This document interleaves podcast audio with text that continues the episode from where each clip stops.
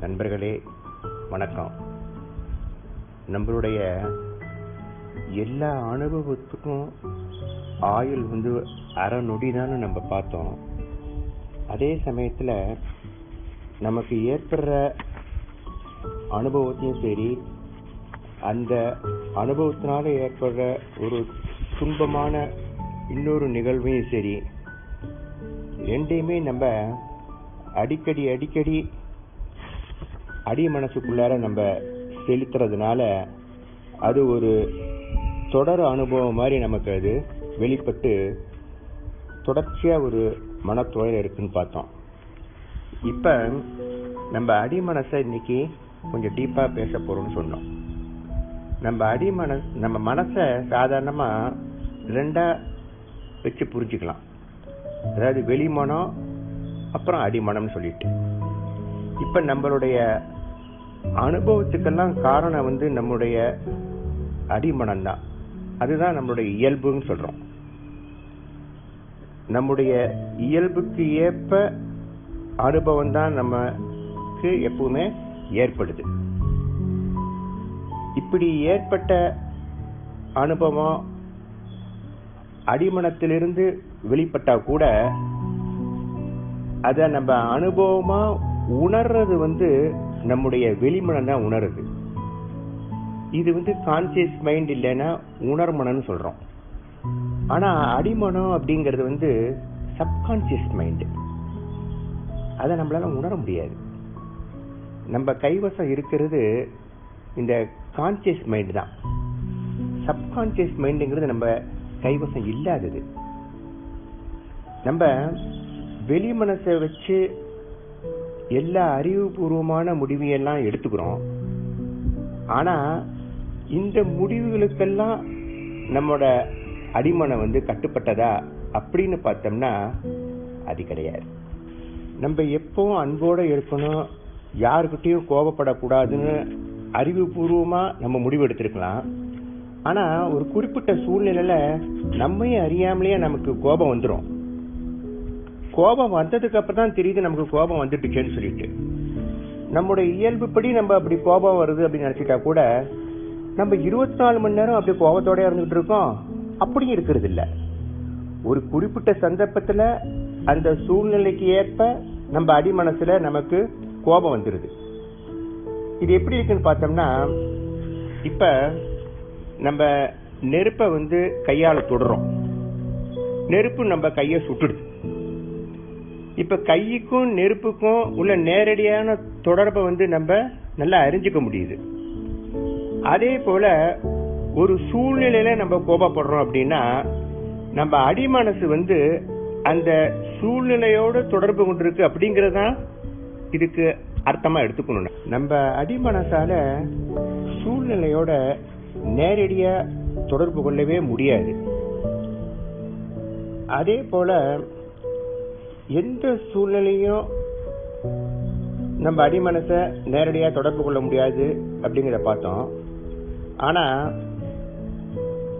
எதுக்கும் ஒரு தொடர்பு இருந்தால் தான் இந்த மாதிரி ஒரு அனுபவம் ஏற்படுங்கிறதையும் பார்த்தோம். இப்போ எப்படி இந்த தொடர்பு ஏற்படுதுன்னு பார்த்தோம்னா நம்முடைய வெளிமனமாக செயல்படுத்தி பார்த்தீங்கல்ல கான்சியஸ் மைண்ட் அதாவது நம்மளுடைய அறிவு தான் அங்கிருந்து செயல்படுற நம்முடைய அறிவு தான் இதுக்கு பாலமா இருந்து இதுக்கு ஒரு தொடர்பை ஏற்படுத்தி கொடுக்குது. அப்படி நமக்கு ஏற்பட்ட சூழ்நிலைய வந்து நம்முடைய வெளி மனசு எப்படி எடுத்து புரிஞ்சுக்குதோ அப்படித்தான் நம்ம அடி மனசுக்கு அது போய் ஒரு அனுபவமா அது வெளிப்படுதுங்கிறத நம்ம பார்க்குறோம். இதை நம்ம நாளைக்கு ஒரு வேடிக்கையான ஒரு கதை மூலம் இன்னும் கொஞ்சம் நல்லா சுலபமாக புரிஞ்சுக்கலாம். நன்றி வணக்கம். நண்பர்களே வணக்கம். நம்ம அடிமனம் எப்படி செயல்படுறதுங்கிற ஒரு கதை மூலம் சொல்றேன்னு சொல்லியிருந்தேன். அந்த கதை தான் அதாவது ஒரு கப்பல்ல ஒரு பயணி வந்து பயணம் செஞ்சதை பற்றி ஒரு கதை. அந்த கடல் பயணத்தும் போது அந்த கப்பல் போய் ஒரு துறைமுகத்தில் போய் நிற்கிது ஒரு நாட்டில். மொழி தெரியாத அந்த நாட்டுக்குள்ளார யாரும் இறங்கி போக வேண்டாம் அப்படின்னு சொல்லிட்டு அங்கே சொல்கிற அந்த மாலுமி சொல்லி கேப்டன் சொல்லிடுறாரு. இருந்தாலும் ஒரு பயணி வந்து ஆர்வ கோளாறில் அந்த நாட்டுக்குள்ளே நுழைஞ்சிடுறாரு. அப்போ அவர் நடந்து போகிறப்ப ஒரு அரண்மனை மாதிரி நல்ல ஒரு பில்டிங் தெரியுது. உடனே அங்கே உள்ளுக்குள்ளே போகும்போது அந்த வாயிலில் நின்றுட்டு இருந்த காவலர் வந்து அவரை வந்து வணங்கி வரவேற்று உள்ளே அனுப்பிச்சி வைக்கிறாரு. உள்ளே போனோடனே ஒரு அதிகாரி இவரை வரவேற்று அங்குள்ள பணிப்பெண்களை கூப்பிடுறாங்க. அந்த பணிப்பெண்கள்கிட்ட இது ஒரு ஏதோ அவங்க முடியல ஏதோ சொல்கிறாரு இன்னும் அந்த பணிப்பெண்கள் ரொம்ப அருமையாக உபசரி உபசரிக்கிறது தெரியுது. மொழி தெரியலனா கூட உபசரிக்கிறது நல்லா தெரியுது. அந்த பணிப்பெண்கள் வந்து இவரை விருந்தினர் இல்லத்துக்கு கூட்டி போய் அவருக்கு வேண்டிய உணவுகள் எல்லாம் கொடுக்குறாங்க. வேற எதுவும் வேணுமா அப்படின்னு சொல்லி கேட்கறத இவர் வந்து நம்ம மொழி புரியலன்னா கூட தலையை ஆட்டி இல்லை போதுங்கிற மாதிரி சொல்லிடுறாங்க. உடனே கொஞ்ச நேரம் கழிச்சு பணிப்பெண்ணுங்கள் வந்து அவரை வணங்கிக்கிட்டு ஒரு நல்ல அருமையாக வேலைப்பாடு செஞ்ச ஒரு கண்ணாடி தட்டை வந்து அவர்கிட்ட ஒரு பரிசாட்டம் கொடுக்குறாங்க.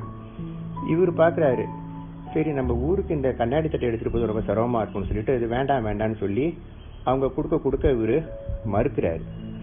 அந்த பணிப்பெண்கள் சரின்னு சொல்லிட்டு அவரை வந்து மீண்டும் அந்த முன்னாடி வரவேற்பு அறையில அந்த அதிகாரத்துக்கு கூட்டிட்டு போறாங்க. இவர் அந்த அதிகாரியும் வந்து இவர்கிட்ட ஏதோ பேச பார்க்குறாரு இவருக்கு என்ன ஏதுன்னு ஒன்றும் புரிய மாட்டேங்குது.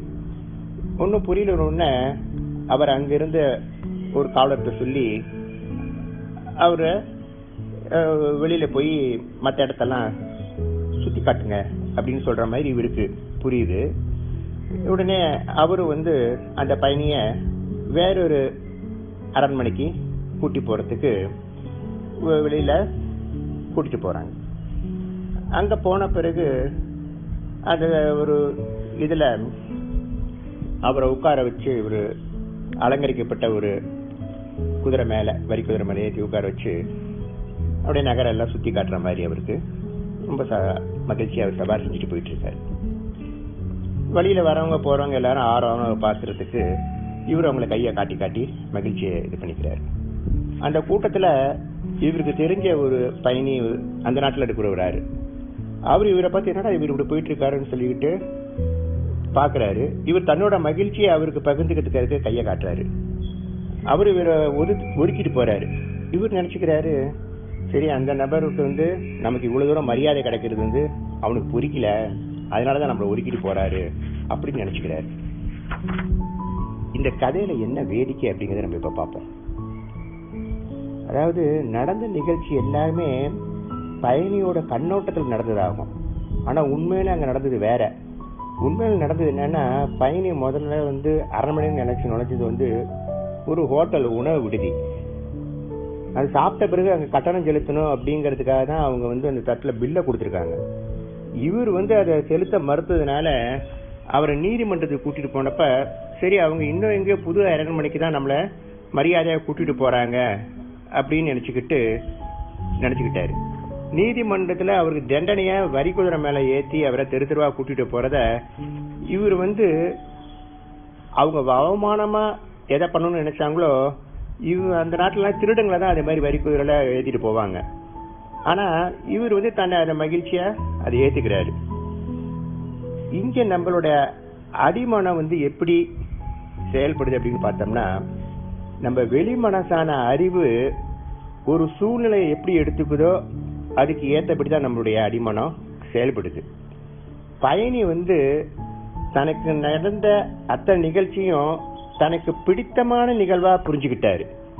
அதனால அவரோட அடிமனம் வந்து கடைசி வரைக்கும் அவருக்கு மகிழ்ச்சியை தான் கொடுத்துருக்குது. இதே பயணி இன்னொரு சமயத்துல வேற ஒரு நாட்டுக்கு போறாரு. அந்த நாட்டிலும் இதே மாதிரி ஒரு அரண்மனையில வரவேற்கப்படுறாரு. ஆனா இவர் வந்து அது ஹோட்டலா இருக்குமோ? அப்படின்னு சொல்லிட்டு பயப்படுறாரு.